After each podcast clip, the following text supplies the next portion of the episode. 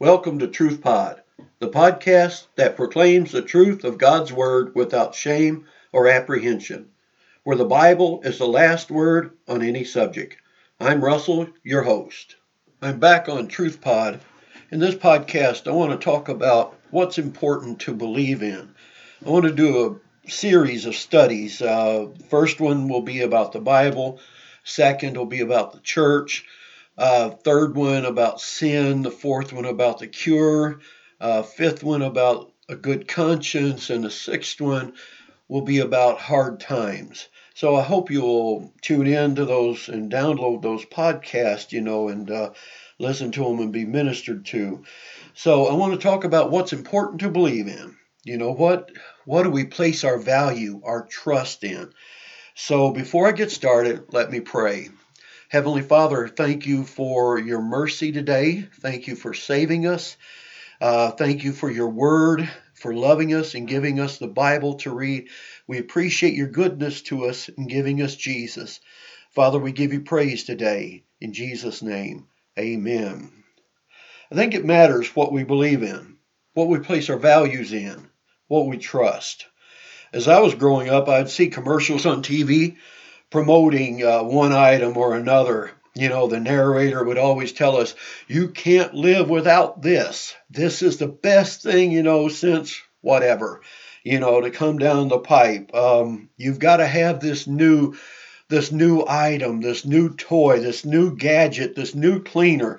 I remember uh, seeing commercials about Clorox bleach. Nothing gets your clothes clean like Clorox bleach. And uh, they pretty much swore by that product that it would remove any stain that you had. Now, they've got other commercials that promote the same thing, like OxiClean. I see that on TV, you know, and this guy, he's all hyper. Oh, yeah, this will take out any stain. Look at this.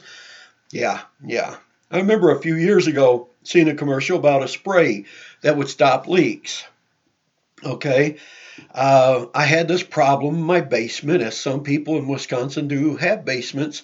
Occasionally, when we get heavy downpours, there's leaks that come in through the wall, and I hate it. So I saw this commercial, and uh, it showed how this guy sprayed this, you know, the spray over this leak that was in this uh, whatever boat or whatever he was showing a barrel or whatever he put a he drilled a hole in at the time and he sprayed the leak and it stopped the leak. Well you know i i went to the store i purchased that can and uh, i brought it home and i thought you know i'm going to spray this and i'm going to put a bunch on it just to make sure i didn't miss any spots. Well i did that and i couldn't wait till the next time that there was a big downpour. And so when it happened, I was excited. I ran to my basement. I went downstairs real quick. I looked over at uh, where the holes used to be. Uh, the only problem is they're still there. I bought into it. You know, I I, uh, I thought it would work, and I wanted to believe it because I wanted to stop the leak in my basement. Ah, I just saw the other day that they're now offering a paste that seals that up. I might have to try that. Anyway, there's not much that'll stand the test of time, or eternity for that matter. Houses get old. You know, I see people who put up these fancy fences around their house, you know, these beautiful wooden fences, and they're so pretty and they're so neat. And, you know, you think, man, they must have a lot of money to invest in that and then drive by it a little while later, maybe a few years later, and you see the paint starting to peel or the rust is starting to show up on it, you know, or it's starting to decay or fall apart. And you realize that, you know, nothing in this life lasts forever. Nothing endures, you know. Houses get old, as I said. Money disappears, and quickly, I might add. Friends leave you know, you get a new friend and then somewhere down the road something happens. You drift apart. They're gone, you know. Nothing in this life lasts forever. But the Bible says this the grass withers, the flowers fade, but the word of our God will stand forever. Isaiah 40 and 8. Wow, the grass withers, the flowers fade, but the word of our God will stand forever. Uh, it's been about in the writing, you know, for I don't know, 1500 years or whatever it was in writing, but I mean, it's been the Bible has been around for some 2,000 years in its completed form, and it's still here, and it's still dependable. Anyway, so where do we start? Okay, how about the Bible? Yes, that's where I'm going to start, as I told you at the beginning. We're going to do a study on the Bible. I believe this is absolutely the best book that has been or ever will be written the Bible. I'll say that again. Uh, forgive me for repeating myself. This is absolutely the best book that has been or ever will be written. Why? Because it contains the mind of God. It contains His Word. It is His Word. From Genesis 1 1 to Revelation chapter 22. Okay? And it is completed. It's God's Word to you and I. And so I believe that's why it's the best book that will ever be written. Now, we've had some phonies come along uh, one guy by the name of Joseph something had his own, you know, Bible, and, and some people out west follow that book. I, you know, someday I'll probably mention the name. Um, there are some others who have their own version of the of their New Testament or their Bible, and uh, they witness about something. You know, you you know what I'm talking about. I'm just trying to hint at it. Anyway, they have their versions. Let me say, don't believe them don't follow them. Don't go with them. The Bible is true. Stick with the Bible. Okay? In its contents, we find where all the ills of man began. Now, if you ask some historians and them, they can't tell you. I mean, you ask some of these liberals out here, they can't tell you where the ills of man began. I can tell you. I've read the book. It's in Genesis chapter 3. Okay, verses 1 through 19 tells you where it all began, right there. Okay, read that, check that out. Within the wonderful pages of this book, we see a loving God who not only promises redemption, but delivers complete and full redemption through Jesus Christ our Lord. Wow! A loving God so if you're thinking today, God's out to get me, no, if God was out to get you, you'd be God. Okay? I mean, he would have gotten you a long time ago. He's not out to get you, he loves you. If he's out to get you, he's out to get you to be a part of his family.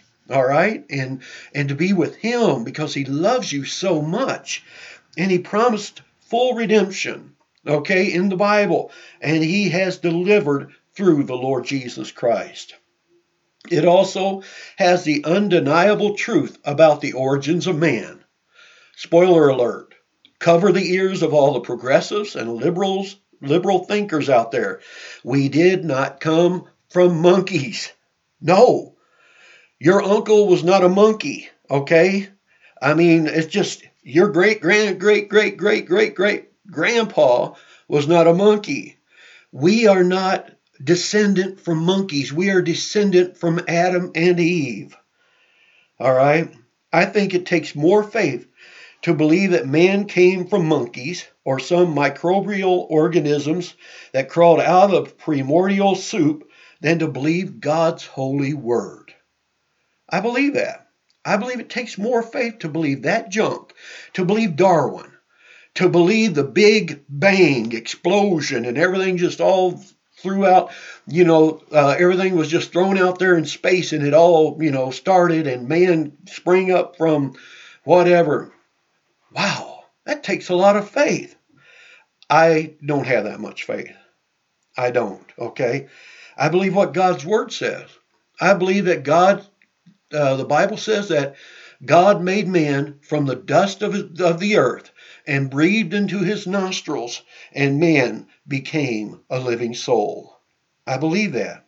I hope you do too. Listen to what the Bible says in Genesis 1:26. Then God said, "Let us make man in our image, after our likeness." Then, you know, then it goes on to say that God made man from the dust of the ground and breathed into his nostrils the breath of life. Wow. God's amazing. Well, of course, he's God. I mean, think about it. He made the planets, he made the stars, he made the whole universe, okay? Why would it be so impossible to think that he could take dust and make a living being from it? It's not impossible. It's God. All right. That's all I got to say about that for now. I'll come back to that another day. The first murder is recorded in Genesis 4 and 8. It says Cain spoke to Abel, his brother, and when they were in the field, Cain rose up against his brother Abel and killed him. First murder recorded in Scripture. The Bible talks about a worldwide flood that wiped out everything except for eight people and a boatload of animals. Now, some people have problems believing that such a thing could happen. Check out Ken Ham Ministries sometime. He'll explain it to you. I can't. I'm not that smart. But check out Ken Ham Ministries and uh, listen to what he has to say about it. He's, you know, he's got some good stuff to say. That visit uh, Noah's Ark down in Kentucky. Check that out. I mean, that thing is made to scale, and it's really cool. So, you know, check it out. The worldwide flood. All right. Did you know the Bible tells us how we got our different languages? Wow. I mean, uh, one time they're all speaking the same languages, and then all of a sudden there's different languages, but it tells how it happened. In Genesis uh, chapter 11, verses 1 through 9, read that. It also tells us how we got our different continents of our world. You ever look at the, a globe and notice how they look like the whole thing could fit together? That I mean, if you took it and moved those continents together, they would all just kind of go in place. Well, it says here in Genesis 10:25, to Eber was born two sons. The name of one was Peleg, for in his days the earth was divided. Now, I didn't say man was divided. The earth was divided. The continents were separated.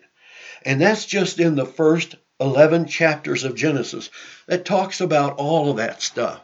The origins of man, the beginning of man, where we all came from. You know, it's an amazing book, I tell you. Listen to what the father of our country said about the Bible, talking about George Washington. It is impossible to rightly govern the world without God and the Bible. That's in Halley's Bible Handbook 18. I think he did all right by us, don't you? I think George Washington did all right by us. Listen to what Abraham Lincoln said. I believe the Bible is the best gift God has ever given to man. All the good from the Savior of the world is communicated to us through this book. Wow. Wow. Thank God for people like George Washington and Abraham Lincoln. The Bible is made up of Old and New Testaments. The Old Testament containing 39 books and the New Testament 27. God's Word was written by about 40 men over a period of 1500 years from the time of Moses until John the Apostle wrote the book of Revelation, God's Word is complete. Listen to that. It was written by about 40 different men over a period of 1500 years, and yet it harmonizes all the way through. Its central theme is Jesus. Jesus is its central theme. I know I'm repeating myself because it's so good. Jesus is its central theme, the Bible. Okay? 40 men. They weren't together. They were over different periods in history, you know, separated over 1500 years writing. It's amazing that this book can be so so in such harmony and, and in such a complete fashion. I mean, wow. I'm amazed by it. It's God's word. Such high praise don't you think? Just one question. You know, if it's all all these things that uh, Abraham Lincoln and George Washington said, and the other thing I quoted about all the books being written and stuff, just one question: Why aren't more people reading it? Why aren't more people reading it? Hmm. Where is your Bible? In 2 Kings chapter 22, verse 8, it says, Hilkiah finds the book of the law the high priest said to Shaphan the secretary, I have found the book of the law in the house of the Lord. Now, to do a little backstory, and you'll have to check this whole chapter out sometime in 2 Kings 22. The temple was in ruins because the people had forsaken God. They had started worshiping idols. They had left God out of the picture. They no longer worship God. They didn't have time for Him. Okay? And so there was a, a young king who came into power named Josiah, and uh, he loved God. He wanted to serve God and he wanted to turn the hearts of the people back to God. So the first thing he did was have Hilkiah and his men to start re- restoring the temple of God, place of worship. As Hilkiah, the priest, and his men were working in the temple, they found the book of the law. Well, they took the book of the law and they read it to Josiah the king when they read it to Josiah the king, it talked about all the curses which were going to come down upon Israel because they forsook the law, the law and the Lord. They forsook him. When Josiah had heard all the curses coming down that God was going to bring, the judgment upon him, he tore his clothing in humility. He fell before God. He repented, you know, for the nation, and God heard his prayer and it brought revival to that nation. Amazing, huh? So, again, that question where is your Bible? Is it collecting dust somewhere in a corner? Is it lost somewhere in a drawer? You know, I one of the things I really love about technology today is that everyone can have a Bible on them on their phone. You always have your phone with you, and so you would always be carrying the Bible with you on your phone. I always use the tablet version of the Bible, the Olive Tree version. I like that, uh, Olive Tree app rather, um, because it has different versions of the Bible I can easily access. And the main reason I like it is because I can enlarge the print. Okay, there you have it. I don't have to wear glasses to read the Bible but I love it. It has all all kinds of different uh, collections of books and that that I can also use as references and studies. It helps, you know. So, where is your Bible? Paul said, referring to God's word in 2 Timothy 2:15, "Study to show thyself approved unto God, a workman that needeth not to be ashamed, rightly dividing the word of truth." King James version. Study to show yourself approved unto God Study. Study what? Study the Bible. You want to know God? Study the Bible. It'll tell you everything you need to know about God. You don't have to look at the Quran. You don't have to look at any other books. Okay? You don't have to compare them. You don't have to do any of this. It's not necessary when you got the right book, the Bible. Okay, I know I sound biased. It's because I am. I am. Why, why should I promote any other book when the Bible has been the answer for my life and I've seen it change other people's lives as well? Okay. Anyway, within this book is everything you need to know about God, who He is, what He is like, why He made man, and what His plans are for the future of planet Earth. It's all in there. It's all written there. I mean, if you want to know what's going on in the world, read the Bible. It'll tell you forget Myers Briggs. You know, you got these people who take these Myers Briggs tests, you know, and because they want to see what type of personality they are and such. Read the Bible. You'll find out why you are the way you are. And it offers solutions to just about every problem you may have. The Bible is accurate, accurate historically, geographically, scientifically. Men have sworn to destroy it and wipe it from the face of the earth, and yet it is still here. Listen to what Voltaire said over 100 years ago. He said this 100 years from mine, from my day, there will not be a Bible on the earth, except one is looked upon by an antiquarian curiosity seeker. As the story claims, within 50 years after his death, in an ironic twist of providence, the very house in which he once lived and wrote was used by the evangelist, Evangelical Society of Geneva as a storehouse for Bibles and gospel tracts. God has a sense of humor, folks. Amazing. Someone once said, This book will keep you from sin, or sin will keep you from this book. How true. How true. Sometimes people won't pick up the Bible because they're involved in sin and they know what the Bible says about it and they can't pick it up. Listen to what Jesus said. Jesus said, Everyone then who hears these words of mine and does them will be like a wise man who built his house on the rock. And the rain fell, and the floods came, and the winds blew and beat on that house, but it did not fall because it was founded on the rock, his word. David said, How can a young man keep his way pure? By guarding it according to your word. And again he said, I have stored up your word in my heart that I might not sin against you. Wow. The word helps us, keeps us pure, helps us to stay pure, and it also helps us and keeps us from sinning against God.